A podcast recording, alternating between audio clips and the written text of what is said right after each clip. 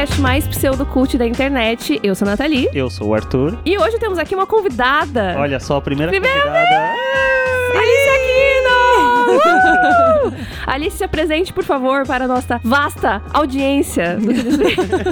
Bom, eu sou a Alice, eu tenho um canal de cultura pop, filmes e séries no YouTube. A minha editora é a Nathalie, então... Essa aqui vos fala. Esse é o fato sobre isso. E é isso, eu falo bastante sobre séries, sobre filmes, falo bastante sobre girl power, falo muitas coisas, então é isso. Meu canal chama Ali aqui, não comentei esse fato, mas é um fato importante. Pequeno fato importante lá no YouTube, Ali aqui. E como a Alice fala muito de girl power, visitamos ela.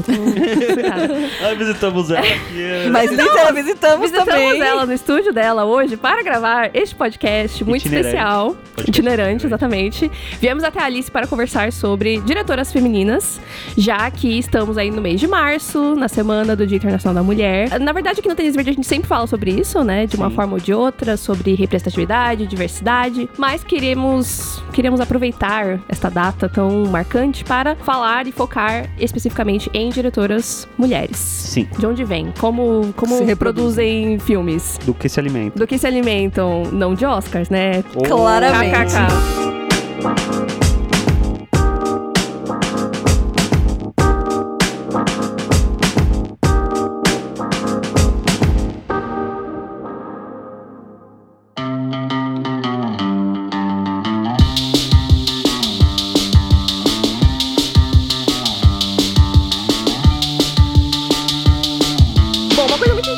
Quando a gente decidiu essa pauta, foi que eu perguntei pro Arthur, que estudou cinema, se ele tinha estudado sobre a Agnes Varda. E a resposta foi não. Aí eu perguntei, você estudou alguma outra diretora mulher? E aí a resposta foi tela azul. Aí ele não lembrava de novo. Eu fui conversar com amigas minhas que estudaram comigo, e aí chegamos a um consenso que a gente não estudou diretora nenhuma, que é algo que a gente não passou pela faculdade isso. A gente se focou muito na história do cinema, principalmente americano, mas ficou muito nos mesmos diretores que todo mundo acaba estudando. Gente, mas é porque não existe diretora mulher, né? Não, obviamente, né? Sim, tanto que a Vicky, que é uma amiga minha da faculdade e tal, ela falou que muito do que ela estudou, ela teve que ir atrás sozinha. Pela faculdade não teve isso. E eu sinto que é o seguinte, tipo, a gente na faculdade muito já tem que partir da gente. Sim. Qualquer faculdade. E se dentro da nossa aula que o professor criou e tá dando pra gente, a gente não tem já o mínimo de porta pra despertar o interesse de ir atrás de outras coisas, a gente já não vai atrás. Tipo, eu estudei de 2012 a 2015. Só em 2020 que veio cair a ficha de que eu não estudei diretoras mulheres. É um tempo muito grande, sabe? Eu não sei se hoje em dia eles estão estudando. Não. Com certeza não. Nisso, eu comecei uma saga nas minhas redes sociais perguntando no Instagram, no Twitter, de pessoas que estudaram ou cinema ou alguma outra matéria que envolvesse cinema, se tinham estudado mulheres. Algumas pessoas disseram que sim, outras não, que realmente não tinha nada, ou não tinha professoras mulheres também. Isso é outro ponto importante. E uma das poucas diretoras que falaram foi a Sofia Coppola. O que é curioso, já que ela é jovem. E a Agnes Varda, tipo, é muito mais old school do que ela. Mas eu acho também que a Coppola, ela tem um nome. E isso ajuda muito. Sim, eu acho, inclusive, que por muito tempo a Coppola era tipo o totem de... Não, olha aqui! Sim, diretoras mulheres. Uma diretora mulher. A Coppola tá aí. Só que, sendo que ela foi muito privilegiada, querendo ou não. Sim. Na verdade, assim, eu acho que todas as diretoras mulheres que foram reconhecidas pelo Oscar até hoje, elas foram privilegiadas de uma forma ou de outra para estarem ali. Tipo, se elas não tivessem esse privilégio, e eu tenho certeza que quando a gente começar a falar a lista de diretoras mulheres que a gente vai falar, a gente vai perceber que todas as outras, faltou essa parte do tipo, uma ajudinha, uma mão conhecida, um cara que tava por trás, entendeu? E que ajudou. E é complicado, né? Tipo, eu acho que o cinema, desde sempre, ele é uma arte muito masculina. Muito, muito. Até, enfim, pela história do mundo mesmo. Numa época onde as mulheres não podiam fazer nada. Como é que você ia estimular uma mulher a fazer uma coisa que, teoricamente, ela não poderia fazer? Então, mulheres não aprendiam a ler, mulheres não aprendiam a escrever, elas não eram ensinadas essas coisas. Então, se você nem ensina, a pessoa não tem a chance nem de ir procurar por ela mesma. E ela também não vai desenvolver... Ela não vai desenvolver aquilo, da mesma forma que os homens vão desenvolver. Então, algum homem que sabia ler e sabia escrever, um dia pensou, e se eu fizesse um filme? filme. E se eu pegasse essa história que eu escrevi e colocasse imagens e contasse essa história com imagens? Mas se a pessoa não tem o básico, ela não vai chegar lá. Então a gente já começa atrasado nessa arte do cinema. E isso em várias outras... Tudo isso que a gente tá falando se aplica não só ao cinema, mas como em ciência, enfim, várias outras coisas. Inclusive essa semana, com o negócio do coronavírus, saiu uma notícia de que 2 mulheres brasileiras negras, se eu não me engano. Uma negra e uma... branca, talvez. Que elas que conseguiram fazer o quê? Não sei os termos corretos. Elas conseguiram... Aquela burra pra caramba. Sequenciar o genoma do coronavírus. Isso mesmo. Isso é um dos primeiros passos pra gente conseguir entender o que é esse vírus e conseguir combater ele de forma mais eficaz. Isto é um passo muito importante de uma coisa que tá afetando não só o Brasil, mas o mundo todo, feito por 2 mulheres. E isso era uma coisa que talvez fosse impossível há alguns anos atrás, ou muitos anos atrás, né? E também de ter esse reconhecimento, que eu acho que muito disso também, tanto né, em qualquer outra área como no cinema, é você apagar a participação de mulheres nas coisas, sabe? Tipo, tem várias questões aí na história do mundo, tipo, de mulheres que criaram coisas, fizeram coisas e que elas foram apagadas dos livros de história e colocaram homens, né, nesse lugar. Já que a gente tá falando de cinema, acho que é interessante falar do Estrelas Além do Tempo, que é um filme que fala sobre a NASA, né, e sobre os avanços da NASA, corrida espacial e muitas coisas, e a pessoa, uma das grandes pessoas responsáveis pelos maiores avanços da NASA na época foi uma mulher negra, e essa história ela não é contada. As pessoas não conhecem essa história. Esse filme foi o quê? 2018? É um pouco antes. Acho que é um pouco antes, 2017. Mas enfim, muito, muito, muito tempo depois, né? E isso assim, ainda assim, com certeza, quem não assistiu ao filme não tem a menor ideia de que isso aconteceu e de que ela foi uma peça-chave pra que os Estados Unidos, né, liderasse ali a corrida espacial. Então, é isso, né?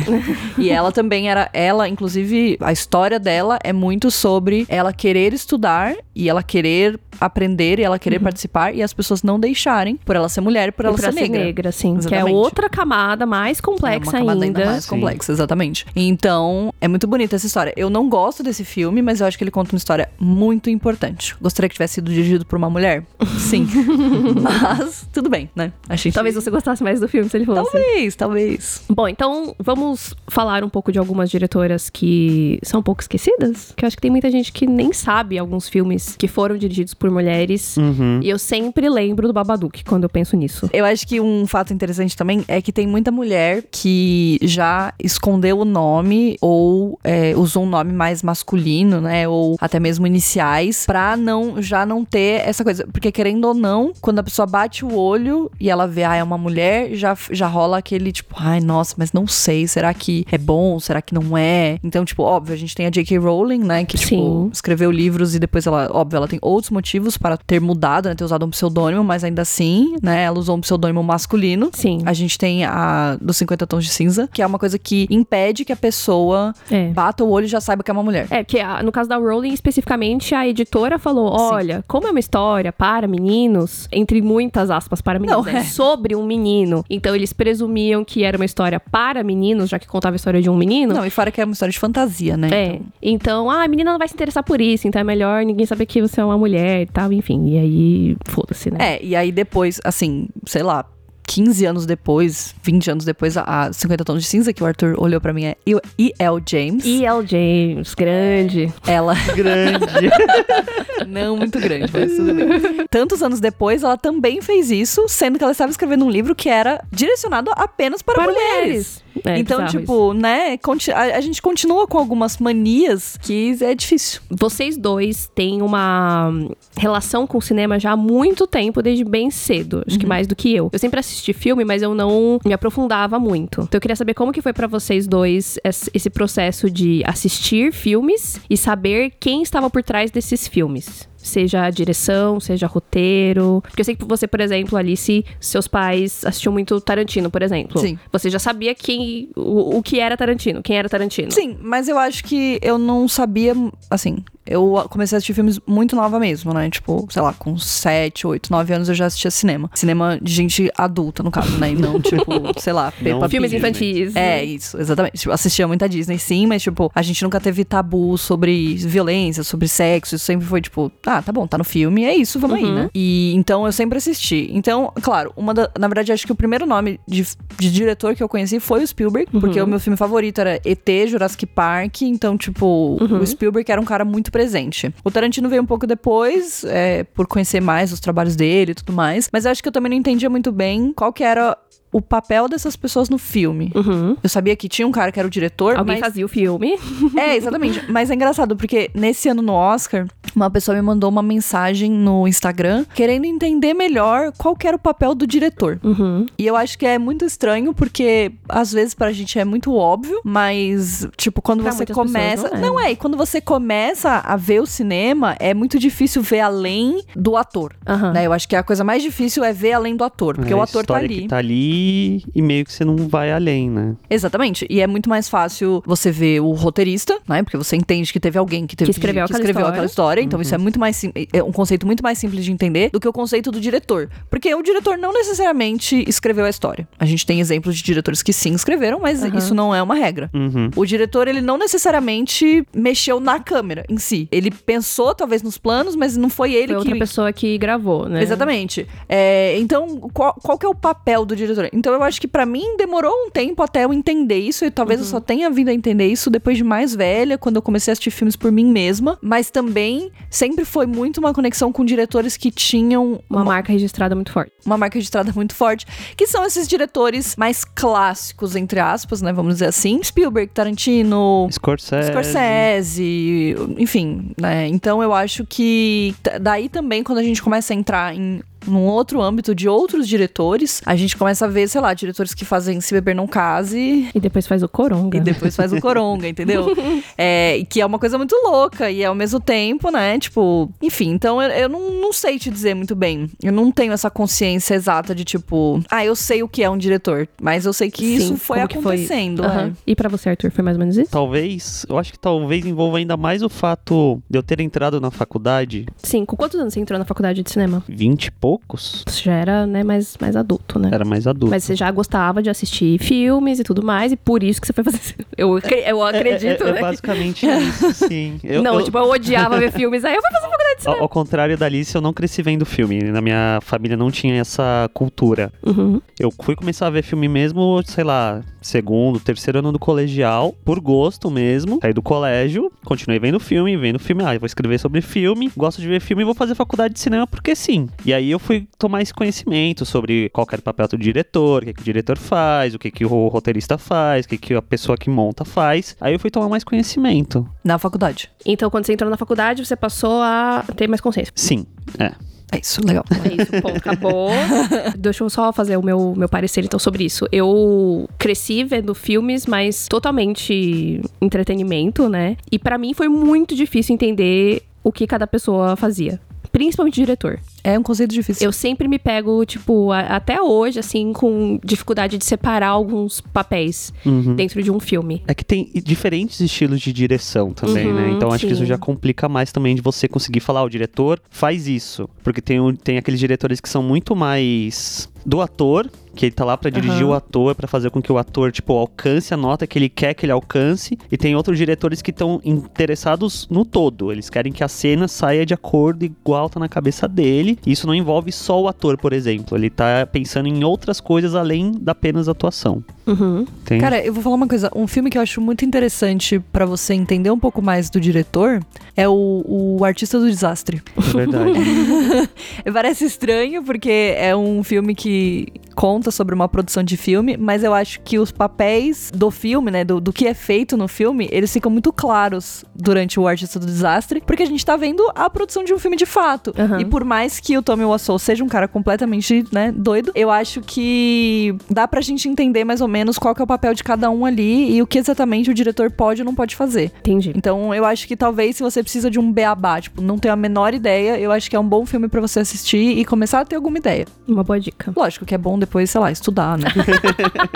Vai ler um livro, né? Ler um livro e tal. Mas eu acho que na prática ele é bem claro nessa parte. Sim, isso é muito interessante da gente entender, porque eu acho que quando chega nesses momentos de Oscar, onde muitas pessoas que não acompanham cinema, não assistem, não entendem, brotam no bailão e querem, pro desespero dos cinéfilos, tem muita gente que surge e aí quer ver todos os filmes, e aí quer opinar, e quer, ah não, porque esse tem que ganhar, esse tem que ganhar. Tipo, por exemplo, eu vi muitas pessoas torcendo para que Coringa ganhasse o Oscar de melhor filme. Uhum. Enquanto várias outras torciam para Parasita. Então acho que isso diz muito sobre a perspectiva das pessoas em relação à indústria de uma maneira geral, a cinema de uma maneira geral, né? E eu acho que é muito importante esclarecer essas coisas para que não haja essas confusões e as pessoas entendam a importância de ter diversidade nessas categorias, né? Tanto de direção quanto até de roteiro, porque tudo isso são perspectivas diferentes, né? Uhum, concordo. Que muitas vezes não são mostradas, não são... Eu acho que tem muita gente que não vê filmes se não for colocado em certas premiações, se ter certo destaque. Tipo, muitas das diretoras que a gente vai comentar aqui são filmes legais, são filmes bons, são filmes bem feitos, mas que são premiados em festivais, uma coisa que é muito elitista e muito nichada e que atinge um público muito pequeno. E é essa a diferença que faz de ter um filme que chega no Oscar, que faz 1 bilhão de bilheteria e é dirigido por uma mulher e tem um olhar diferente, uma história diferente, seja de uma pessoa negra, seja de uma pessoa asiática e tudo mais, né? Sim, eu acho que também é muito difícil, porque assim, quando a gente fala de diretor homem, a gente tem esses nomes, né? Os nomes conhecidos, nomes clássicos, que eu acho que esse ano no Oscar, inclusive, foi muito cheio disso, né? De nomes que as pessoas Scorsese, já conheciam. Tarantino. Sim. Mas ao mesmo tempo, a gente também vê um movimento onde a gente consegue criar novos diretores de importância. Sim. Mas é muito difícil você criar novas diretoras. E isso é muito porque é muito difícil um estúdio, uma produtora, alguém dar um espaço pra uma diretora dirigir um filme. Arriscar essa visão, né? Uhum. Porque quando a gente pensa em filmes, mesmo que sejam os que vão pro Oscar, eles contam uma história, eles têm um teor, né? Eles têm um direcionamento. E é muito difícil para as pessoas quererem dar esse espaço para as mulheres fazerem isso. É muito mais fácil você dar na mão de um diretor e não precisa nem ser, tipo, porque é meio que assim, se você não vai dar pro Scorsese, dá pra qualquer um. E aí, se você vai dar pra qualquer um, por que você não dá, você vai dar pra uma mulher? Uhum. Se você quer que seja, tipo, dessa forma, né? Eu acho que até o próprio Coringa, por exemplo, o Todd Phillips, ele é um cara que, ele não é um diretor excepcional. Não mesmo. Ele não é um cara que tem uma marca registrada. Você não olha e fala, nossa, realmente só o Todd Phillips poderia ter dirigido o Coringa. Não. Sim. Qualquer pessoa poderia ter dirigido o Coringa do jeito que ele fez, até pela importância grande que o trabalho do Joaquin Phoenix tem nesse filme. Só que nesse caso, na hora de escolher, é muito difícil que eles vão falar, vamos chamar uma mulher. Porque assim, agora que o Todd Phillips fez o Coringa, vai ser muito mais fácil pra ele fazer um filme que ele quer fazer. Sim. E de repente, ele vai mostrar a arte dele, o jeito dele, outras a voz coisas dele, de uma outra forma, né? Porque é isso, ele fez Se Beber Não Case, que é um filme que também poderia ter sido dirigido por qualquer pessoa. Uhum. E aí agora ele fez o Coringa, só que o Coringa dá essa visibilidade pra ele. Sim. Se a gente não tem isso do lado das mulheres, elas nunca vão ter a visibilidade pra poder fazer o trabalho delas. Uhum. Sendo que se a gente for pensar em Scorsese e Tarantino, eles não nasceram sendo o Scorsese ou o Tarantino. Tipo, em algum momento eles eram ninguém. E o que aconteceu na vida deles? Oportunidades. É claro, conta muito o talento deles. Óbvio que conta. Óbvio. Mas isso quer dizer que mulher não tem talento? Sim. Não, brincadeira. Na cabeça de muitas pessoas, sim, exatamente. Que é justamente também entra essa questão de tipo, o que é um filme bom? A gente foi ensinado que um filme bom tem que ter isso, isso, isso e aquilo. E geralmente essas coisas são muito de um olhar masculino, digamos assim. É que o cinema como um todo, ele já tem esse olhar muito masculino desde a criação dele, né? Então, conforme vão passando as décadas, um século de cinema, a gente tá muito acostumado a ver todo um lance teórico envolvendo o cinema também, que os teóricos que fizeram isso são homens. Uhum. E aí quando a gente vê um filme que é feito por uma mulher recente, que é um filme muito bom, pega o exemplo As Golpistas, que eu olho o filme e falo, caramba, esse filme é muito foda. Sim. É um filme que o Scorsese faria no passado dele. Só que a gente tá vendo por uma visão feminina. Sim. As pessoas olham e falam, mas esse filme não é tudo isso. Mas se fosse feito pelo Scorsese, por exemplo, ia estar todo mundo aplaudindo o filme. As pessoas já iam olhar o filme de uma maneira diferente. Sim. Eu tive até uma certa discussão no Twitter com um menino que ele falou, não, mas que o público médio não sabe se o filme foi dirigido por uma mulher ou não. E eu acho, que primeiro, isso é menosprezar muito as pessoas, uhum, porque eu acho que de uma forma geral, a cultura pop tem crescido muito, uhum, e tem expandido muito pra pessoas que não necessariamente são nerdzões como a gente. E querendo ou não, no cartaz de As Golpistas, tem lá, só tem mulher. Sim. Um cartaz com cores que são muito conectadas com o feminino. Então, mesmo que fosse dirigido por um homem, toda a estética do filme, quando você olha, quais as chances de um homem, sei lá, machista, ir lá e se interessar por esse... Uhum. cartaz desse filme e ir lá assistir despretensiosamente. E não só isso, tipo, né? Pega, sei lá, a gente tá falando de Oscar, de premiação, Parasita ganhou, tá lá no cartaz do Bong Joon-ho. Virou um puta big deal. Se fosse uma mulher que tivesse ganhado, provavelmente também ia ter, da diretora vencedora o Oscar, tananana.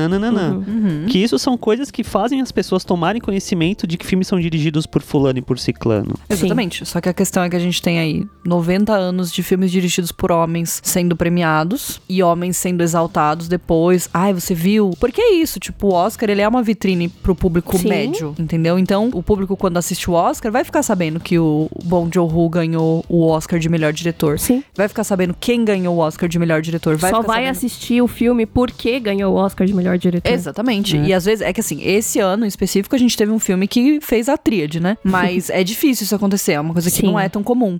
Então, é mais de um estímulo. É o que ganhou o melhor filme, é o que ganhou a melhor direção, é o que, sabe? Então, eu acho que é muito difícil quando a gente não tem uma divulgação de uma mulher que fez isso. Sim. E até quando a gente teve a vencedora do Oscar, né, que é a Catherine Bigelow, ela é uma diretora muito masculinizada. Ela é uma diretora muito colocada numa caixinha para fazer produções voltadas para homens, porque são temáticas de guerra, temáticas mais pesadas. E é óbvio que as mulheres podem dirigir esse tipo de filme. Claro. E eu acho até que bom, porque a gente já teve 500 anos de filmes de guerra dirigidos por homens, né? A gente precisa ter uma visão diferente. Mas, ainda assim, é muito dentro da caixinha do que se espera de uma mulher quando ela vai dirigir um filme. Que ela emule um modo mais masculino do que ela faça de um jeito mais dela. Sim. E não só isso, mas na época que a Catherine foi indicada, teve todo a mídia, principalmente, tanto que eu conversei com a Nathalie sobre isso, do lance de que era ela contra o ex-marido dela. E, tipo, passaram-se 10 anos e agora a gente tá vendo de novo esse lance lá no cinema francês, do Polanski ganhando e toda hora a câmera indo pras... De O Retrato de uma Jovem Chance? É. Eu, infelizmente, não sei pronunciar os nomes delas. Eu não sei. Mas, depois eu vi no Twitter, de novo esse lance de que você não está premiando as pessoas pelo fato delas serem boas, no caso das mulheres, e sim, tipo, criando essas narrativas em que você coloca elas em atrito com os homens, com alguma coisa envolvendo homem, que é algo totalmente incabível, sabe? Essa situação toda da Catherine Bigelow com o James Cameron me lembrou muito quando a Jennifer Aniston ganhou o SAG Awards pelo trabalho dela em The Morning Show.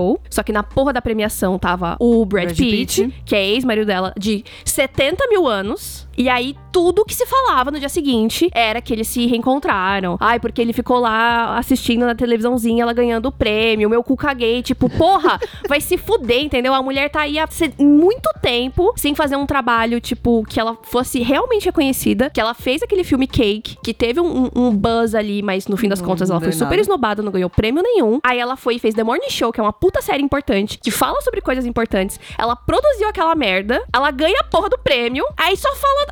Do demônio do Brad Pitt. Assim, gente, sério, eu fiquei muito indignada. Porque é justamente isso, tipo, uma mulher nunca pode ser bem-sucedida sozinha. Sim. Ela tem que estar sempre, tipo, mas olha aí, a Catherine ganhou do ex-marido, olha. Tipo, parecia que estavam mais felizes dele ter perdido do que ela ter ganhado. Eu fiquei bem feliz de ter perdido, mas... Não, eu também. Sim. Mas eu sei que você também ficou muito feliz que ela ganhou. Muito feliz que ela ganhou, exatamente, até porque, né? Entendeu? E fica essa sombra, né? A própria Greta tava aí nessa época de premiações e tal, mas o marido dela, o Noah, também estava concorrendo. Então, em muitos momentos, tinha essas manchetes, né? Tipo, deles irem juntos ou deles estarem competindo um contra o outro e tal, pouquíssimas vezes, porque a Greta quase não foi indicada, coitada, né, enfim. Então, é muito complicado isso, tipo, sair dessa sombra de estar atrelada a algum homem, de fazer um trabalho que não seja masculino, que seja realmente feito, pensado para mulheres e conseguir ser bem-sucedida com isso. Acho que esse é o grande desafio, tipo, as pessoas conseguirem reconhecer que não é só o que o Tarantino faz, o que o Scorsese faz é bom, mas que o que outras mulheres, outras pessoas, né, de outras etnias, enfim, de outras realidades, o que elas estão fazendo é bom. E, tipo, eu fico muito feliz pelo Bong Joon-ho, fico muito feliz pelo Parasita. Mas eu sempre fico pensando, e se fosse dirigido por uma mulher? Será que ia chegar onde chegou? Então, acho que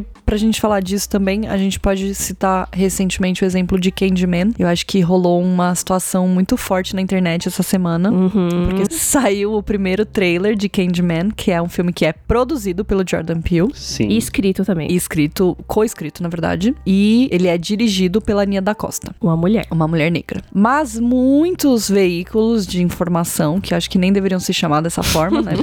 Já que a informação está errada, claramente não estão dando a informação, falaram: ah, saiu o trailer do novo filme do Jordan Peele. Gente, não, né? Não. Sim. Eu acho ótimo. Eu acho, inclusive, óbvio, acho que está fazendo nada além da sua obrigação, Jordan Peele, sim.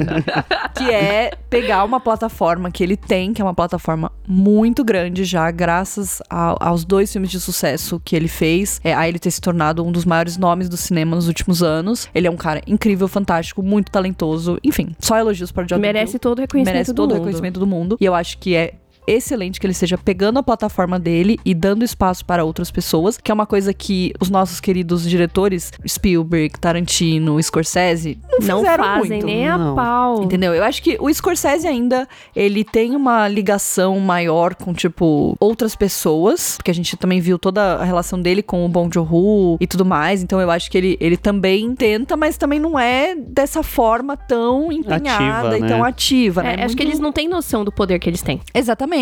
Tipo, e eles não têm...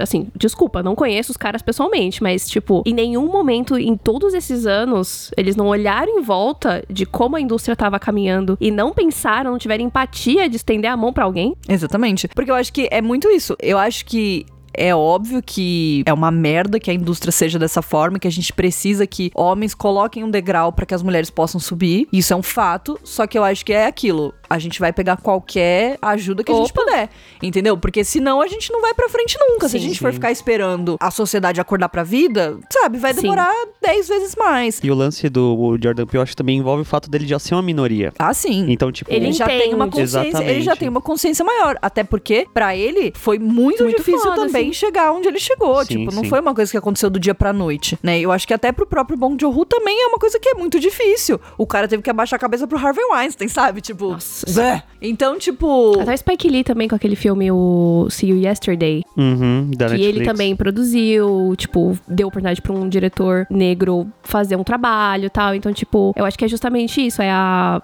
vivência de cada um e de ter essa consciência, né? Porque, assim, o Tarantino pra mim é ego puro. Sim. Você olha pra ele, você vê o ego dele se derramando. Eu acho que eu já desisti dele, em algum momento, mudar a postura dele, né? Inclusive, ele foi em todas as premiações como se ele fosse o dono. Nossa, assim... ah, insuportável. Gente, eu tenho um ódio do Tarantino. Assim, tipo, eu não sei explicar. Eu peguei um ódio desse homem. Porque eu gosto dos filmes dele, entendeu? Eu gosto. Tarantino, não é que ele não... Não, o Tarantino seja bom. É um cara excelente. E o Tarantino, ele é 100% responsável pela minha formação de cinema, cara. Tipo, não tem o que dizer, sabe? O cara, ele é incrível. Ele faz filmes maravilhosos. Ele tem, sim, deslizado nos últimos anos e feito filmes completamente esquecíveis. Sim. Mas ele é um cara muito incrível. Mas ele, né, precisa melhorar no sentido social da palavra. Sim. Porque filme também é política e também é imposição social, sabe? Com certeza. E diz muito o fato dele ficar meio que contando histórias muito parecidas do que ele já fez. Que, tipo, parece que ele tá sempre nessa coisa. E é isso, a vida dele é essa. Então ele reflete o que ele vive, o que ele enxerga do mundo. E fica a mesma coisa. E, assim, sinto muito, eu acredito que o Irlandês seja um filme incrível, mas também o Scorsese, né, fica naquela coisa, esse ódio a si mesmo, é tipo, gente, tira a cabeça de dentro da sua bunda e olha pro mundo, mano, tipo, vai fazer outra coisa, sabe, tipo, isso que eu fico muito indignada, porque eles fazem o mínimo e são exaltados ao máximo, enquanto outras pessoas com poucas oportunidades estão, tipo, fazendo o máximo do máximo, 3 vezes mais, e recebem o mínimo e às vezes nada de reconhecimento. Isso que é muito revoltante. Mas eu acho que, como esse último Oscar mesmo, que foi o que foi mais mulheres foram esnobadas, só que, assim,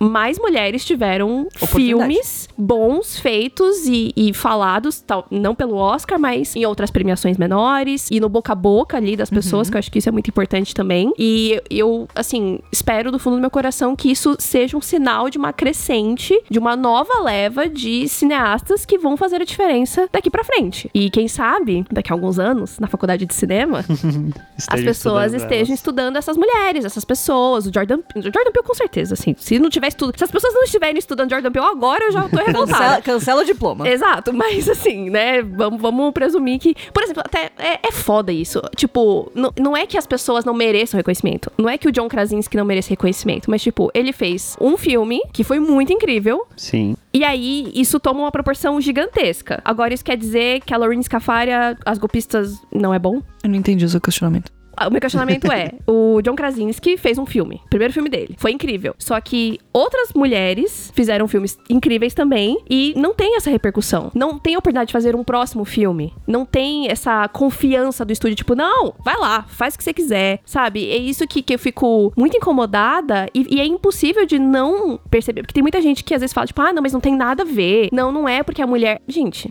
é sim. É lógico que é. É sim, não tem como. Não tem como, porque é diferente. O tratamento é diferente. As oportunidades são diferentes, o dinheiro é diferente. Não, eu acho que é um bom dado pra gente falar sobre isso, é o fato de que a Eva DuVernay, em 2018, foi a primeira vez que uma mulher negra tinha um orçamento de bilhões de dólares para produzir um filme, como diretora. Uma dobra no tempo. Exatamente. Que era o filme da Disney, né? Então, exatamente. Assim, tipo, só que ainda outra assim, estrutura. Só que ainda assim, né?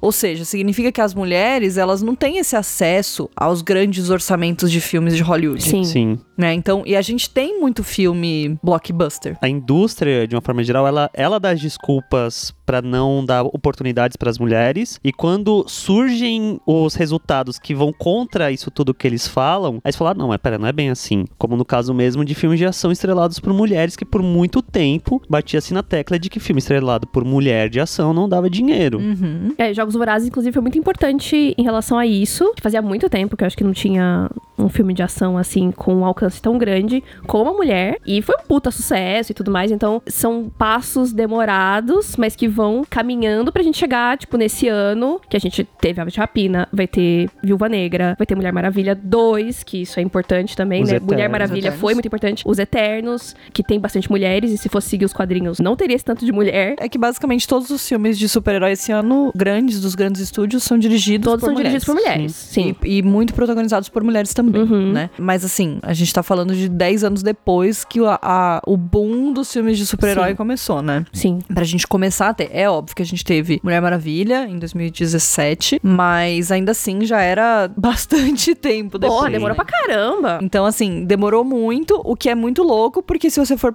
parar pra pensar, você tem muitas personagens femininas de quadrinhos. Sim. Muitas. E muitas vezes elas são até mais conhecidas do que os personagens masculinos, porque as pessoas acabam conhecendo mais. A própria Arlequina é um bom exemplo disso. Mesmo quem não lê quadrinho, nunca pegou um quadrinho na mão, sabe quem é a Arlequina. Sim. Porque ela sempre foi uma figura muito presente, né, na cultura pop de uma forma geral. E eu acho que é muito louco. Como é que você tem tanta personagem feminina e você não tem um espaço pra mostrar essas personagens? E mesmo que, tipo, algumas personagens femininas não sejam tão icônicas quanto, sei lá, o Batman, o Superman, o Capitão América... A própria Marvel deu oportunidade pra vários personagens pequenos, como o Homem-Formiga, como os Guardiões da Galáxia. O Homem de Ferro mesmo, ele era um personagem B ou C da Marvel no começo. Então eles já tinham essa visão de ir contornando, tipo, ah não, a gente não pode fazer esse filme com esse personagem pica, então a gente vai pegar outros menores. Mas em nenhum momento considerava fazer de uma mulher. Então, sabe, é essa mentalidade que eu acho que vem mudando a passos muito lentos. Kevin Feige agora, né? Agora ele tá esperto, cara. Acordou pra vida, né? Um bilhão da Capitã Marvel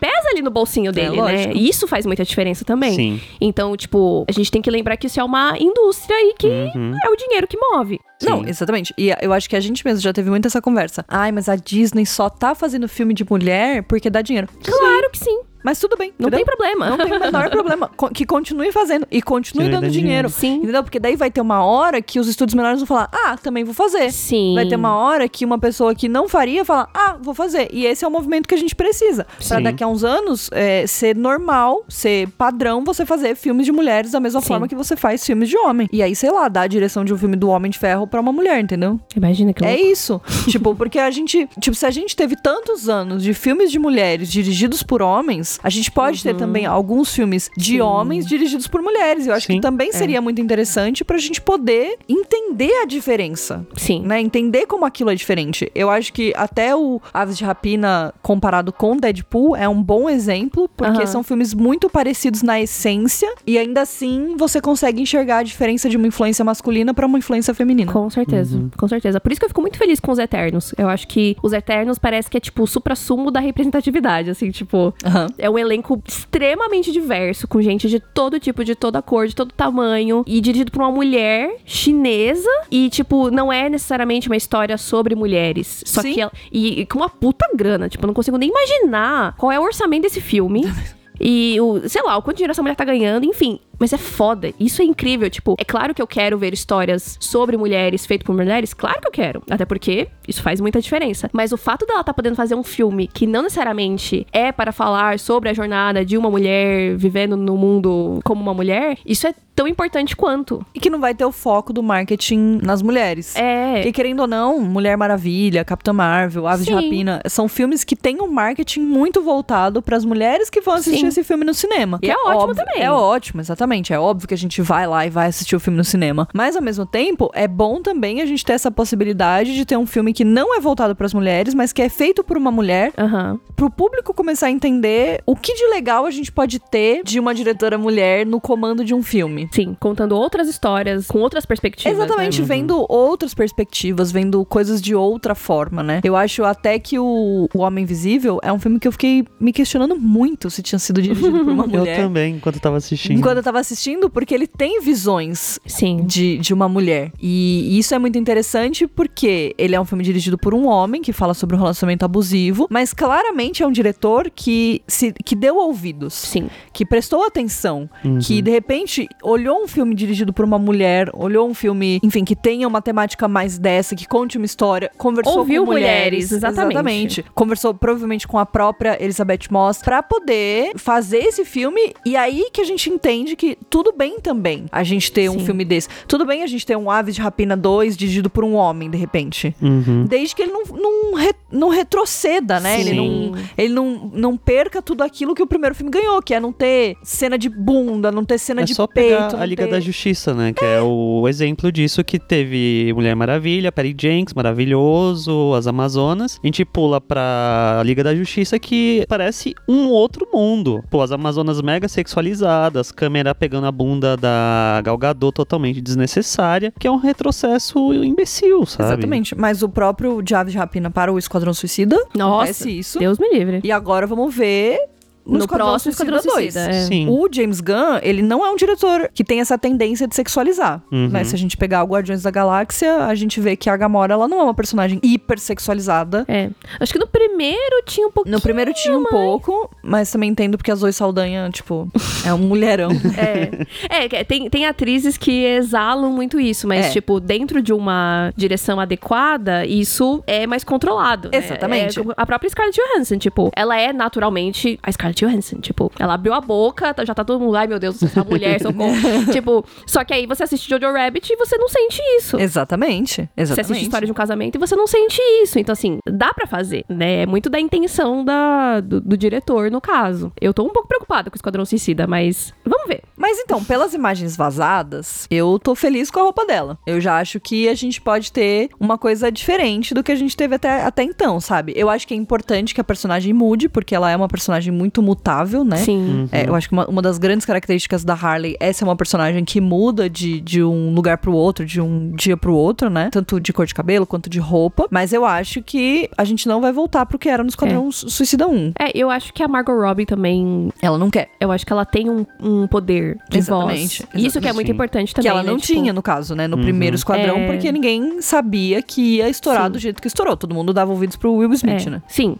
Mas em paralelo, ela já tava ali mexendo os pauzinhos dela, o Aves de Rapina já tava... Não, rolando, assim. Mas, né, mas com certeza... Ela ainda não tinha aquela coisa... Tanto que, eu acho que uma das histórias mais tristes, que mais parte do meu coração, é a história dela contando da cena que ela fez, que ela tá trocando de roupa, ela tá colocando o uniforme... No Esquadrão Suicida, né? Que ela tá colocando o uniforme e que ela fala que ela tava se sentindo um lixo aquele dia, que ela tinha comido um bolo inteiro antes de gravar a cena, porque ninguém falou pra ela que ela ia ter que ficar de sutiã e calcinha. Sutiã na frente de todo mundo. E tinha muita gente no set e ela odeia essa cena, ela odeia se olhar nessa cena porque ela tá desconfortável, ela não tava bem com o corpo dela, ela não tava se sentindo bem, ela não queria gravar a cena desse jeito. E ainda assim tá lá a cena, né? E tipo... A câmera... passeando pelo corpo dela inteiro. Isso é outra coisa importante também, né? Tipo, não só de dar espaço para mulheres por trás das câmeras, que isso reflete em toda a dinâmica de um set de filmagem, né? Tanto que, se eu não me engano, eu vi alguma entrevista um pouquinho antiga, era uma round table com atrizes, eu acho que era de cinema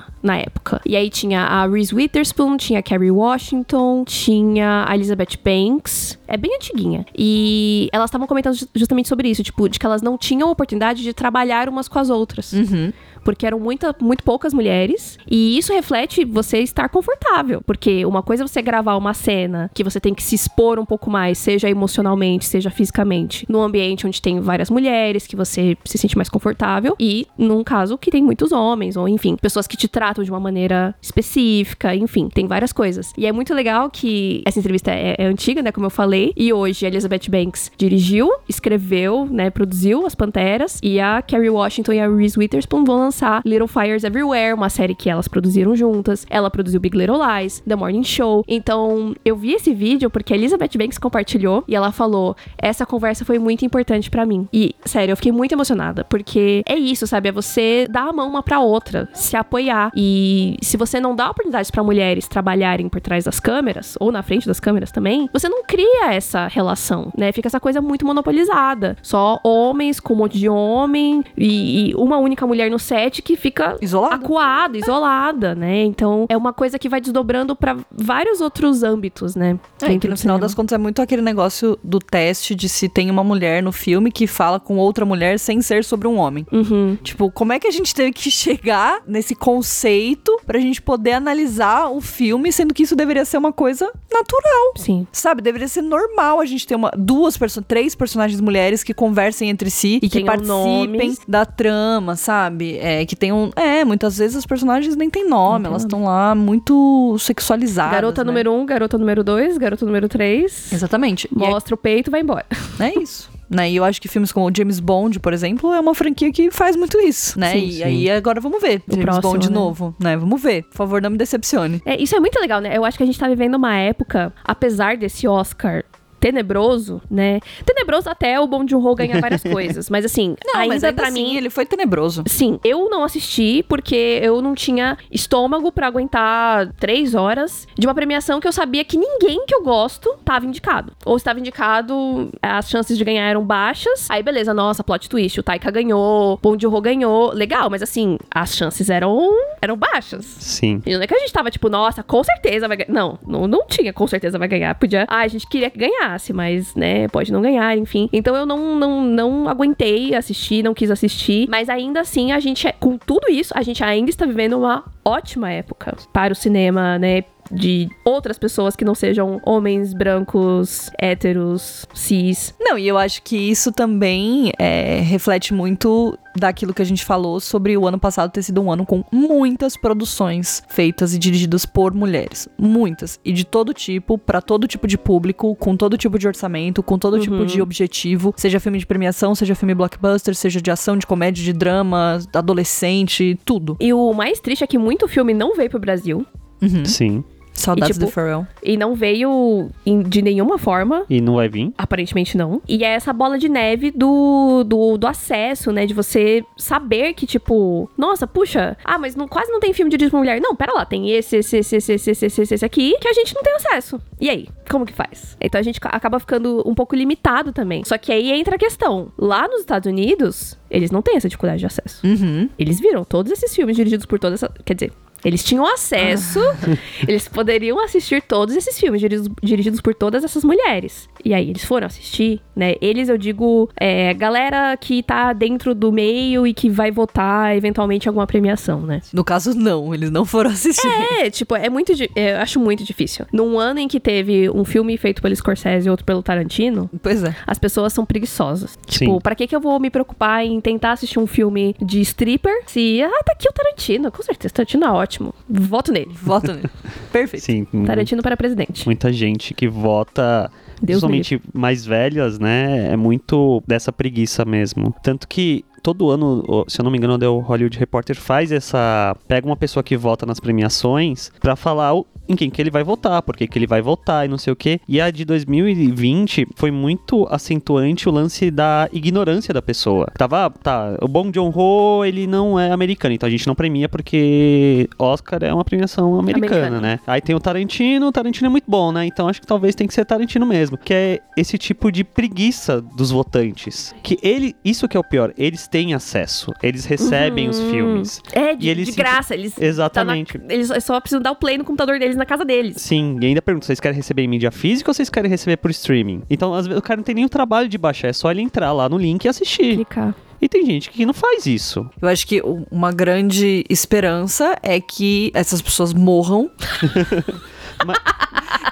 Mas é um movimento. É um movimento que está acontecendo de verdade.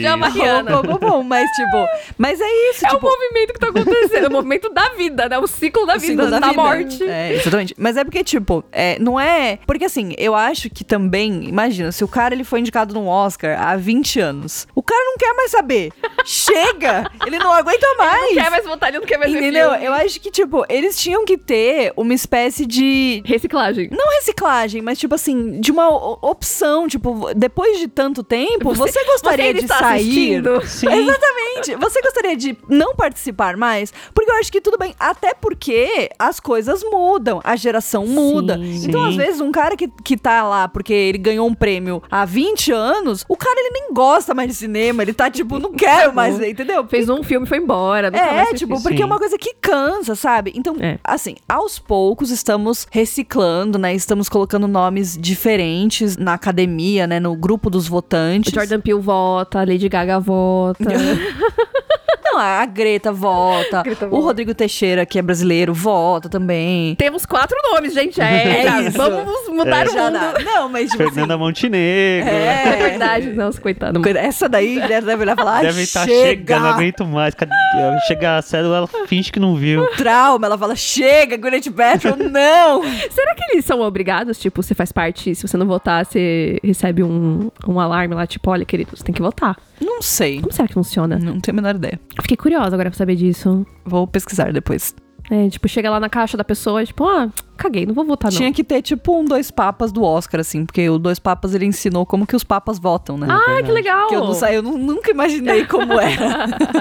Mas eles recriaram as cenas de votação dos papas, e é uma coisa muito engraçada. Incrível. Fernando Meirelles, por favor, 2 Oscars. Fernando Meirelles. Resta o Fernando Meirelles. Ele não vota também. Ele vota também. Fernando, por favor, se vocês estiverem ouvindo, nosso apelo é, faça um filme contando como que resta funciona. Resta você fazer este filme, tá, Fernando Meirelles? Chama 2 Oscars.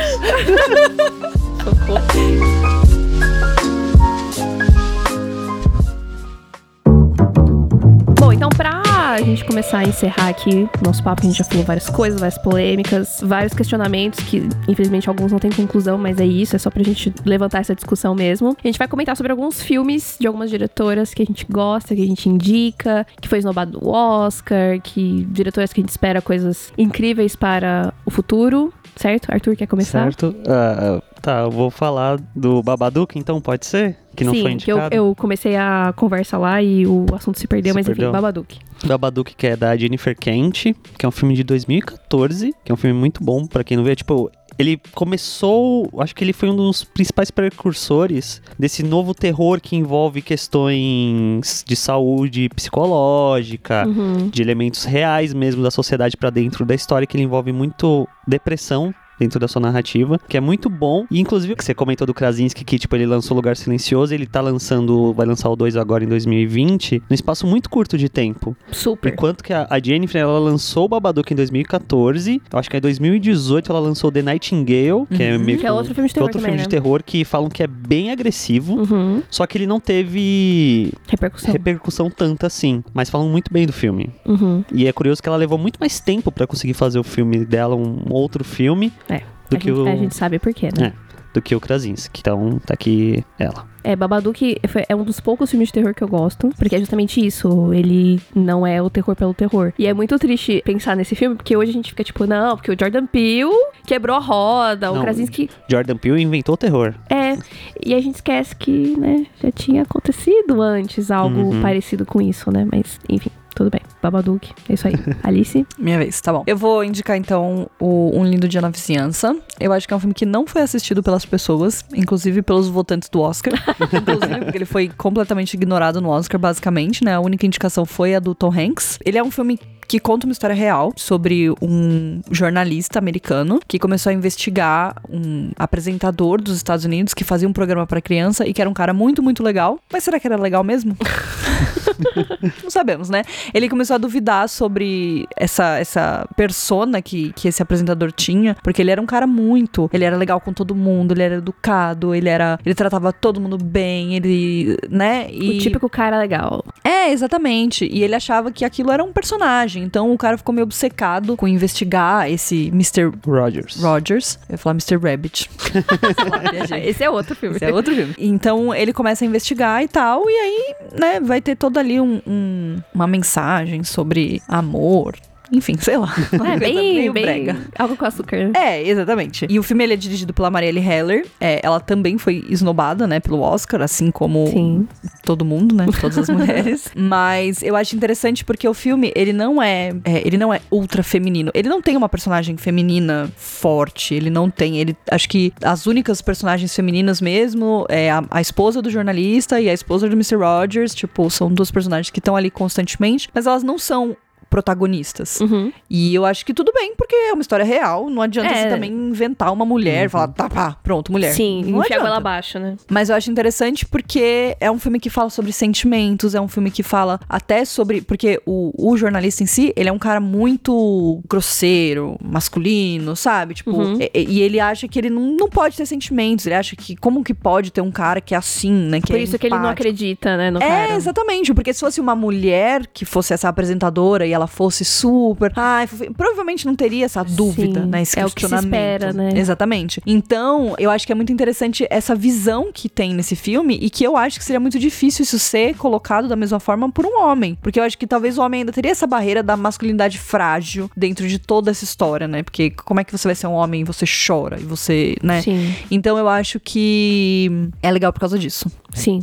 E a Marielle Heller, ela dirigiu também Eu Poderia Me Perdoar, que também foi um filme que chegou no Oscar só com indicação de atriz. E ela fez também, um tempo atrás, o Diário de uma Adolescente, que foi um filme que super, tipo, nos festivais ganhou vários, tipo, ganhou muito prêmio. Mas nem sombra desse filme chegar aqui no Brasil ou de chegar em qualquer premiação grande, né? Ficou muito nesse circuito de festivais e que são filmes bons também. Sim. Eu gostei muito do Diário de uma Adolescente. Eu gosto do Poderia Me Perdoar. Então, cada um aqui viu um filme dela, todo mundo gostou, achou ela competente. Pois é.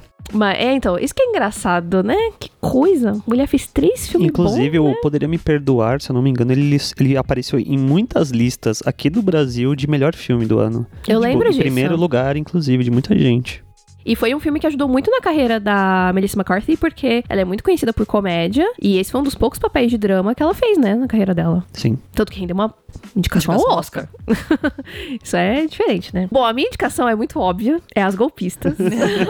Assistam no Prime Video. Prime Video! Obrigada, Prime Video. Gente, sério. Esse podcast não é patrocinado. Não é patrocinado. Prime Video tem 0 defeitos. Tem Nossa As Golpistas, Crepúsculo... É isso. Prioridades, né? Crepúsculo é dirigido por mulher também, né? Exatamente. Olha aí. Representatividade. As Golpistas, que foi provavelmente o meu filme favorito de 2019. Favorito no coração, assim, não tipo, ai, melhor... É isso que é foda, entendeu? A gente é ensinado a não achar que esse é o melhor filme do ano. Sendo que ele... Eu acho só porque ele é um filme, entre aspas, de comédia, né? Tipo, ele tá mais no... Ele tem um pé mais na comédia, sim, do que necessariamente no drama, né? Então ele não é um filme tipo Coringa, que você vai sair e você vai falar, meu Deus, né? A sociedade é a doença. É assim que nasce o Coringa. Enfim, eu acho que é mais por isso do que, sim, necessariamente pelo fato de ter sido dirigido por uma mulher. É que eu acho que é outra coisa do que a gente é ensinado, de que um bom filme, geralmente, é um filme de drama, uhum, que tem que ser muito triste, não sei o quê. E, tipo, a gente é ensinado a não apreciar filmes que são mais leves, uhum, se eles são bem feitos, né? Mas enfim. As Golpistas é dirigido pela Lorene Scafaria, maravilhosa. Vai contar a história de um grupo de strippers que, depois de toda uma crise financeira nos Estados Unidos, resolve tomar outros caminhos pra poder, né, se sustentar, viver, ganhar um dinheirinho, que basicamente é enganando e drogando caras de Wall Street e pegando a grana deles, né? Passando o cartão deles lá, eles não sabendo o que estava acontecendo, passou o cartão, pega o dinheiro e segue o baile. Também baseado numa história real, extremamente bem dirigido, bem roteirizado, bem editado, bem atuado, enfim. É incrível. Esse filme é incrível. Não, e eu acho que uma das coisas mais incríveis sobre esse filme é o fato dele ser um filme sobre strippers e ele ser zero sexualizado. Sim. As mulheres, elas não são sexualizadas nesse filme, por mais que sim, a gente tem cenas delas... elas são sensuais, porque elas... Não, exatamente. É o trabalho delas. Mas assim, a gente tem cenas no polidense, a gente tem cenas delas seminuas, mas sim, dá pra você ver que todas elas estavam extremamente confortáveis naquela situação, que elas se divertiram muito gravando aquilo, entendeu? Que pra elas foi uma oportunidade poder gravar uma coisa onde elas tiveram que aprender a fazer um polydance, aprender a fazer aquilo. E eu acho que isso faz muita diferença no resultado final do filme. Sim. Total. É um filme estrelado por uma mulher de 50 anos, né? Amém. Meu Deus, a Jennifer Lopez tem 50 anos. Se fosse um homem dirigindo, dependendo do caso, o casting ia ser totalmente diferente. Mas nem fudendo que eu pegar. Apesar de que a Jennifer Lopez, ela tem um senhor corpo, né? Mas... exatamente. Ela é, assim... Né? É que isso é uma outra discussão que renderia um outro podcast sobre como as atrizes, depois que quando atingem certa idade, começa, tipo, ou você tem o papel da mãe, ou você não tem papel nenhum. Ou você é Meryl Streep.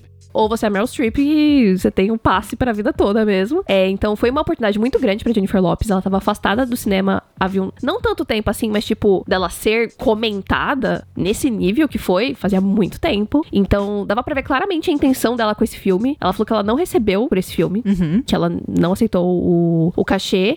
Porque pra mim realmente era... Ela tava mirando no Oscar. Sim. Era a intenção dela e ela não chegou. Sendo que todo o buzz era em torno disso, né? É que aí, de novo, a gente entra numa outra discussão que é a preguiça do Oscar em tentar premiar outras coisas a não ser atriz ou ator fazendo alguém que já existiu no passado. Sim. Que é o que falam da Judy, que é a Renée Zellweger. Eu não assisti o filme. Todo mundo fala que o filme é bem qualquer coisa. Que só ela que tá ali que tá bem. Então, por que a gente vai continuar premiando esse tipo de coisa, sabe? Parece que todo ano alguém vai fazer o fulano e aí você vai ser indicado e talvez você ganhe por causa disso. Sim. É meio preguiçoso, sabe? Eu também acho. Você não dá a oportunidade de ter outros tipos de atuação a não ser alguém que tá imitando alguém que já existiu. Sim. Com certeza. E ela vai ganhar, legal. Ela ganhou. Ganhou todos os prêmios.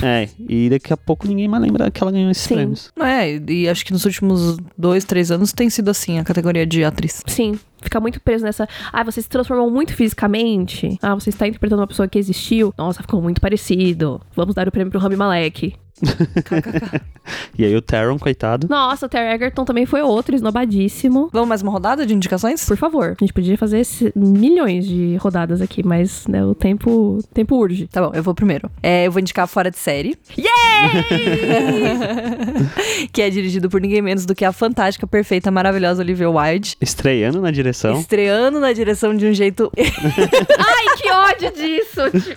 Ela é perfeita, o filme é perfeito. O filme é perfeito. É um filme de coming of age, né? Um pouco fora dos padrões, porque a gente vai falar sobre duas meninas nerds que nunca se encaixaram muito bem na escola, mas sempre foram muito nerds e tiveram sempre as melhores notas, e elas percebem que elas não viveram a verdadeira experiência do ensino médio, e elas decidem no último final de semana viver essa experiência, ir para uma festa, enfim, fazer várias coisas muito loucas, e aí basicamente é essa história. É um filme de comédia, mas que tem mensagens muito importantes, sim, entrelaçadas dentro da história. É um filme que tem duas protagonistas que são completamente diferentes do que você imaginaria, fora do padrão, né? Eu acho que isso é muito, muito bacana também, porque no final das contas, adolescentes não são só aquilo que a gente vê... Adolescentes brancos tristes. É, exatamente. E aquilo que a gente vê nos filmes, né? Lindas e perfeitas. E mesmo a menina que é isolada, excluída e a menos popular, ela é linda e perfeita e sempre, né? Então, eu acho que é legal porque elas têm um corpo que você se identifica, você olha e você fala, isso é um corpo de verdade, de uma pessoa de verdade, né? Então, é um filme muito fofinho, é um filme muito gostoso de assistir, é um filme que vai agradar você e qualquer outra pessoa que assista com você, seja homem, seja mulher, porque é um filme divertido. É muito engraçado. Ele é muito engraçado, merecia ter sido lembrado em alguns momentos, sim. É um filme maravilhoso, mas Olivia Wilde, felizmente, já está com outro projeto na manga. Yay! E é isso, Olivia Wilde para presidente dos Estados Unidos. E o que eu gosto muito do Fora de Série é que, além das protagonistas serem diferentes do que a gente tá acostumado a ver, os interesses românticos delas também não são exatamente o que a gente espera. Então, uma das protagonistas é lésbica, e a menina que ela gosta, tipo, ela é toda diferentona, sabe? Tipo, ela não é aquele estereótipo, tipo, nossa, porque se ela é lésbica, ela tem que se apaixonar pela menina mais linda da escola. E, tipo, não, é uma menina normal, que anda de skate e tal. E o carinha que eu não quero dar spoiler, mas enfim, tem um carinha lá, e ele também não é, tipo, nossa, o cara lindo, estereotipado, tipo, ele é um cara normal, sabe? Eu acho que isso é muito importante. Normalizar a normalização das pessoas normais, entendeu? Tipo, pelo amor de Deus, né? Nem todo mundo tem um corpo escultural, a gente não vive em Riverdale, as pessoas não, né, se pegam no chuveiro, essas coisas, entendeu? Tem que normalizar a vida normal. Normalizar a vida normal. Arthur, conseguiu pensar em um filme? Ah, pensei, né? Arthur pegou o celular enquanto a Alice começou a falar. Exatamente. Tem o Que Horas Ela Volta, da Ana Molierte. É um filme muito legal e primeiro, a Ana Molierte é uma diretora brasileira.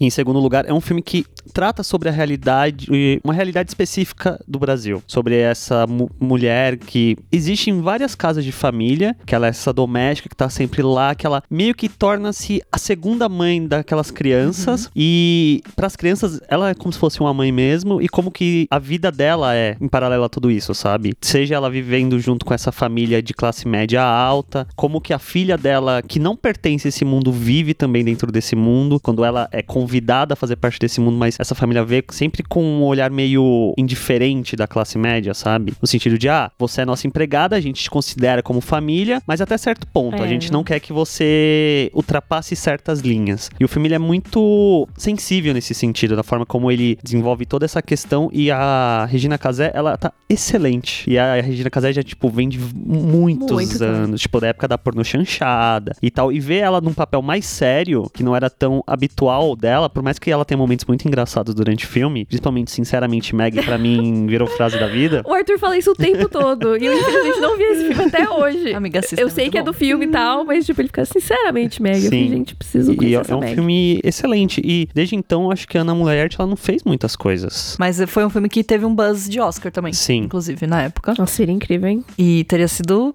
tudo, né? Mas eu já fico feliz. Enquanto isso, Roma... Não, exatamente. Ele abriu o caminho para o Roma, entendeu? Roma é Que Horas Ela Volta em preto e branco. Exatamente. Eu lembro que na época que... Sempre tem os haters, né? Tipo, vocês sabem de que eu tô falando. Eu lembro que na época que Roma, tipo, explodiu, tinha muita gente, tipo, mas olha esse filme aqui e tal, Que Horas Ela Volta também. Tá falando da mesma coisa, né? E agora a Regina Casé vai protagonizar um filme que também é sobre essa temática. Ah, é? Eu descobri isso. Legal. Engraçado. Por acaso. Bom, minha última indicação é mais para a diretora do que um filme específico, que é uma mulher que eu amo de paixão, que é a Patty Jenkins. Ela foi responsável por nos presentear com essa coisa maravilhosa que é a Mulher Maravilha. Fico até meio emocionada falando dela, gente, sério. Essa mulher é tudo. Ela, acho que tem 2 filmes, ela não fez muitos filmes, isso é uma outra coisa importante. 2 filmes muito importantes da carreira dela, que é Monster, que foi basicamente o que botou ela no mapa. E que faz um certo tempo, então... Faz muito Era tempo. Uma época ainda onde mulher, era ainda mais difícil ter mulheres dirigindo filmes. Sim, só que até onde eu sei, ela não foi indicada. Até onde eu sei, não, né? Ela não foi indicada ao Oscar, e eu não sei se ela foi indicada a outros prêmios, mas a Charlize Theron ganhou o primeiro Oscar dela por esse papel, que vai contar a história de uma mulher que é uma serial killer e tudo mais, então, tipo, já tipo, tem vários níveis de representatividade nesse filme, que é muito interessante. Sim, a mulher serial killer também precisa ser representada. Exatamente, exatamente. Enfim, é uma história super complexa e densa, e é um trabalho incrível da Patty. E da Charlize também, ela se transformou pra... fazer esse filme. Então, super recomendo pra quem gostou, né, da Perry Mulher Maravilha. E, óbvio, vamos indicar já. Já vou indicar o Mulher Maravilha 84 também aqui. Já é em bônus. Já é ícone. Porque o trailer é maravilhoso. A música é ótima. Já amamos. Mulher Maravilha é um dos meus filmes favoritos super-heróicos, assim, com certeza. Eu acho que eu não vou superar esse filme tão cedo. E é uma coisa que eu sempre falo, tipo, a Marvel tem um universo cinematográfico incrível, uma construção de universo por anos e anos e anos. É maravilhoso, mas assim, a Mulher Maravilha, esse momento... Inclusive a Perry, ela era pra ter dirigido o Thor 2. Isso. E aí ela saiu... A Perry era pra ter dirigido Thor 2. Porque choras, Marvel. E a Eva era pra ter dirigido Pantera Negra. Sim. Eva DuVernay, que é outra diretora aí que vale a pena conhecer. Uhum. Vale a pena ver. E as duas saíram por... Abre aspas, diferenças criativas, né? A famigerada diferenças criativas, que também tirou o Edgar Wright da Marvel, enfim. Meu Deus. Tantos talentos maravilhosos. O Derrickson do Doutor Estranho 2. Já de luto por esse filme. Daqui a pouco ele vai pra DC e vai fazer Constantine. Eu amo, gostaria. Seria meu sonho. Eu sinto que a DC, né, ela vai... ela vai comendo pelos cantinhos, assim, né, o que ela dá. Ela vai abraçando. Você não quer mais esse aqui? Dá aqui. Opa! Mim. Não, eu acho que assim... Não, dá aqui também. Eu acho que a DC saiu muito no lucro com a Perry Jenkins. Porque, porra, é que assim, muito mérito ao Zack Snyder por ter escalado a Gal. Tipo, acho que ele fez um excelente trabalho nisso, Contra todas as, né, tipo, tudo que as pessoas falaram. Nossa, mas como pode essa mulher? Exatamente. Ele foi lá, então... Assim, obrigada, Zack. Mas, assim, a Perry jogou a mulher. Assim, não, ela deu vida pra Mulher Maravilha. Ela realmente personificou a Mulher Maravilha na Gal. A Gal, acho que também... Eu acho que isso é uma coisa que afeta muito as atrizes. Essa... responsabilidade do que elas estão interpretando. Então eu vejo isso muito na Gal, eu vejo isso muito na Brie Larson, de entender a importância. Tipo, eu sei que é um trabalho e tudo mais, mas, tipo, não tem como ignorar essa parte social, né, digamos assim, como afeta a gente que tá assistindo e tal, e a indústria como um todo, né. Então, eu sinto que tanto a Gal quanto a Perry pegaram a responsa mesmo da Mulher Maravilha, e eu sinto que tem uma proteção também da parte delas, tipo, isso aqui é meu, esse é o meu bebê, tipo, a gente tá construindo isso juntos e de levar realmente o personagem pra outros lugares. Então, Mulher Maravilha, tipo, a Marvel pode fazer filmes incríveis e daqui pra frente com mulheres e com representatividade. Pantera Negra é incrível, mas Mulher Maravilha sempre vai ter um lugar, assim, extremamente especial no meu coração. E eu acho que é um filme excelente. Ele é. Eu acho que é um filme excelente, tipo, que as pessoas sempre falam, mas o terceiro ato... Gente, tipo... Mas e o final? É uma cena, entendeu? É uma cena no final que a computação gráfica é meio cagada. Quantas cenas cagadas a gente já não viu? É a mesma coisa do Pantera Negra, da sequência. Tipo, final. Cara, sério, não dá pra ficar se apegando a um negócio que é tão pequeno dentro de um filme de 2 horas que tem N coisas importantes, né? Então, é isso. Eu amo profundamente Mulher Maravilha, acho incrível. E 1984 já é o melhor filme do ano, aquelas...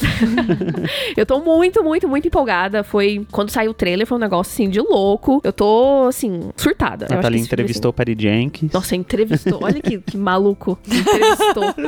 Eu fiz uma pergunta pras mulheres, entrevistou. Entrevista exclusiva. Foi, eu acho que isso também, obviamente, me impactou muito, tipo, ter tido essa oportunidade na coletiva de imprensa, que elas vieram promover o filme e tal, tipo, olhar no olhinho delas, fazer uma pergunta e vê-las respondendo a animação delas com esse filme. É um negócio, assim, tipo, o orgulho que elas têm de fazer esse filme, isso é muito... Isso foi uma coisa que eu senti também no painel de Aves de Rapina. Aves de Rapina, eu ia falar isso. Pra mim, mudou totalmente a minha visão do filme ali naquele painel. É isso. É a possibilidade de você poder contar essa história e de ter aquele time de mulheres tão incríveis trabalhando juntas pra contar uma história em conjunto, sabe? E empolgadas, sabe? Orgulhosas do que elas fizeram, tipo... Eu fico muito triste com todas essas notícias de bilheteria, de Aves de Rapina e tal, porque é um filme muito bom, é um filme muito bem feito, super competente, e que eu acho que as pessoas não estão dando nem a oportunidade de ver.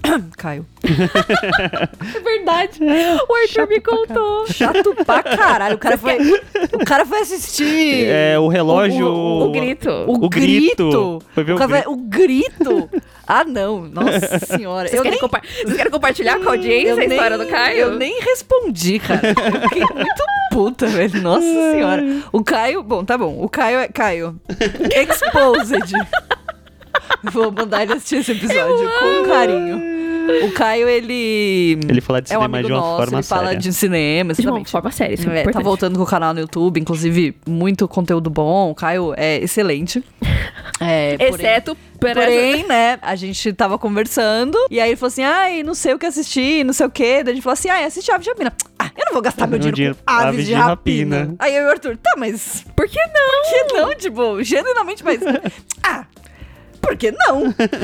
Mas não. Jamais. Preconceito. Aí corta pra, tipo, 2 dias depois. Nossa. Assistiu o Grito, que filme ruim. Meu amigo. Tipo, em qual momento você olhou, foi ao cinema, olhou as opções e falou, o Grito. Realmente, esse filme parece ser muito melhor do que Aves de Rapina. Não, e tipo, vocês dois falando, não, Aves de Rapina é legal, sim, é bom.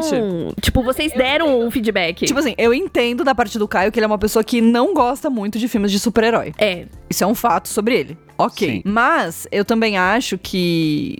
Caio, atenção.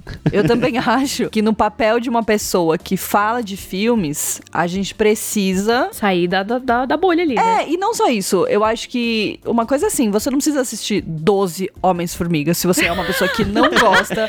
Deus me livre a gente chegar nesse ponto, né? 12 Homem-Formiga é... Não, mas tipo, se você é uma pessoa que... a gente tá no...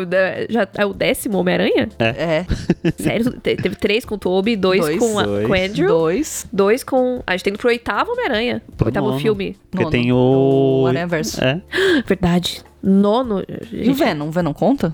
Ah, não. Tá bom, vamos botar aqui pra arredondar 10. Tá indo pro 10º filme do Homem-Aranha, né? Ok, mas a questão é, você não precisa assistir 12 Homens-Formiga, enfim, que são filmes muito genéricos. Não importa. Se você é uma pessoa que não gosta de filmes de super-herói, e tá tudo bem também, entendeu? Ninguém é obrigado a gostar de filme de super-herói, é isso. Mas eu acho que quando a gente tem essa oportunidade, e quando a gente trabalha com isso, principalmente, e isso eu falo da minha visão, né? Uhum. A gente trabalha com isso, a gente precisa dar espaço para essas coisas. A gente não pode virar as costas para as minorias. Sim. Seja mulher, seja negro, seja asiático, seja... Sim. Entendeu? A gente não pode falar assim, eu não vou ver esse filme. Tipo, a gente como influenciador, como formador de opinião, como pessoa que trabalha com cinema, se a gente não for assistir esse filme, entendeu? É aí que o público não tem nenhuma referência, né? E é muito uma coisa assim, as pessoas, elas contam, né, o dinheiro para assistir, para ir no cinema. Então, muitas vezes, elas precisam ouvir da gente, de uma pessoa que elas conhecem, que elas confiam, saber se aquele filme é legal. Então, tipo, no Aves de Rapina mesmo, muita gente comentou, eu não sabia se eu ia ver, e depois da sua As crítica, Panteras também. Eu vou assistir, eu fiquei interessada, eu quero ver O Homem Invisível, sabe? Tipo, sim. eu acho que não adianta a gente, não tem sentido a gente dar as costas pra essas coisas, porque são essas coisas que precisam da divulgação, sim, sabe? Óbvio que eu vou falar de Vingadores se tiver até o 15, entendeu? Porque Vingadores, as pessoas vão assistir Vingadores, independente de eu falar ou não falar. Mas são esses filmes que a gente precisa falar e eles precisam ser divulgados, independente se você vai assistir e você não vai gostar, entendeu? Eu acho que a questão da sua opinião, de você gostar ou não, é uma coisa, mas você tá lá e você vai falar sobre o filme mesmo que você fale, eu não gostei muito dessa parte ou daquela, mas eu achei que essa parte é legal, porque, óbvio, não é Cats, entendeu? Não é um filme que é horrível, que você... É muito uma questão não, de, tipo... Não, a Chapina não chega nem... Exatamente, é muito uma questão de você se conectar com aquela história ou não. E tem gente que não se conectou e tá tudo certo. Tem mulheres que não se conectaram e também tá tudo certo. Mas, ao mesmo tempo, é legal você botar a sua opinião, nem que seja pra pessoa falar assim, nossa, mas ele não gostou, será que... Qual que é o motivo? Vou ver. Isso. Né? Eu acho que, independente de você achar que você vai gostar ou não vai gostar, que você vai falar mal ou vai falar bem, eu acho que a gente assistir, a gente passar essa palavra pra frente de é legal, não gostei, gostei disso, não gostei daquilo. Eu acho que isso é muito importante como formador de opinião e como criador de conteúdo. Com certeza. Um beijo, Caio. Tadinho. Você é chato, mas a gente gosta de você. É, um pouquinho só. É um pouco menos agora. Tem que ouvir mais os amigos pra ver Aves de Rapina. Não, eu mesma tô aqui super... Tipo, estreou Sonic, estreou Homem Invisível, estreou o filme dos dois irmãos. Vai estrear, né? O filme dos dois irmãos. Vai. E eu preciso escolher um. Não dá pra eu ver os 3 no cinema, pagando. É lógico. É complicado. A gente tem vezes que dá. Não, a gente vai ver os 3 no cinema, pagando. É isso aí. Não, eu não ia falar de baixar filme. Eu não ia falar de baixar filme. Não, mas é a questão de ter que escolher mesmo. De às vezes, é difícil, né? Ter que fazer essa escolha. É claro que a gente, né? Eu falo muito eu e o Arthur, assim, aqui. A gente tem a oportunidade de assistir muito mais filme do que uma pessoa normal, do que a própria Nath, né? No caso. Pelo fato de que a gente trabalha com isso. A gente é convidado pra assistir os filmes.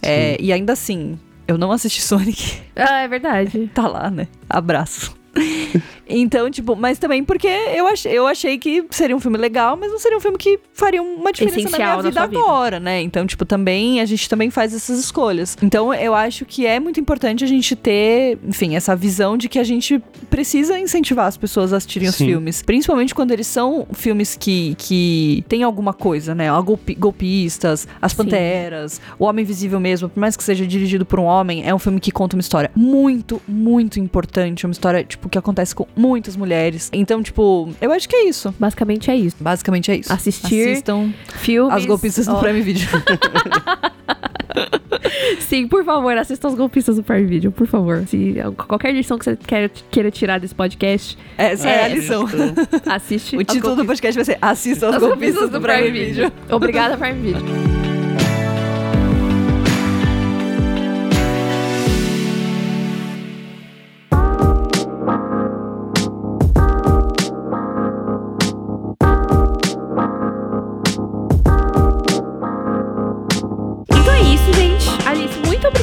Obrigada a vocês pela sua participação, por agregar aqui toda a sua vivência, seus conhecimentos de cinema. Arthur, obrigado. Tá vivo? Tô vivo aqui. E, gente, eu esqueci de falar, mas a gente tem o Instagram Tênis Verde, @TênisVerdeCast. Segue a gente lá pra acompanhar as novidades do podcast. Sigam a Alice também, Alice. Isso, Alice S de Sapo, Aquino, em todas as redes sociais, inclusive no TikTok. Ave Maria. Jovem demais. Alice é muito jovem. Lá no Twitter, Instagram e TikTok. Aparentemente. Segue lá, Alice. E do YouTube é Ali Aqui. Ali Aqui, isso. Vai ter vídeo comigo. Isso. Esse mês. Final desse mês. Sobre Hedwig. Se você gosta de musicais, fica atento lá. @senhor_arte. @NathFanatic. É isso. Muito obrigada. Vejam filmes dirigidos por mulheres. E até semana que vem. E é isso. Até semana que vem. Tchau. Tchau.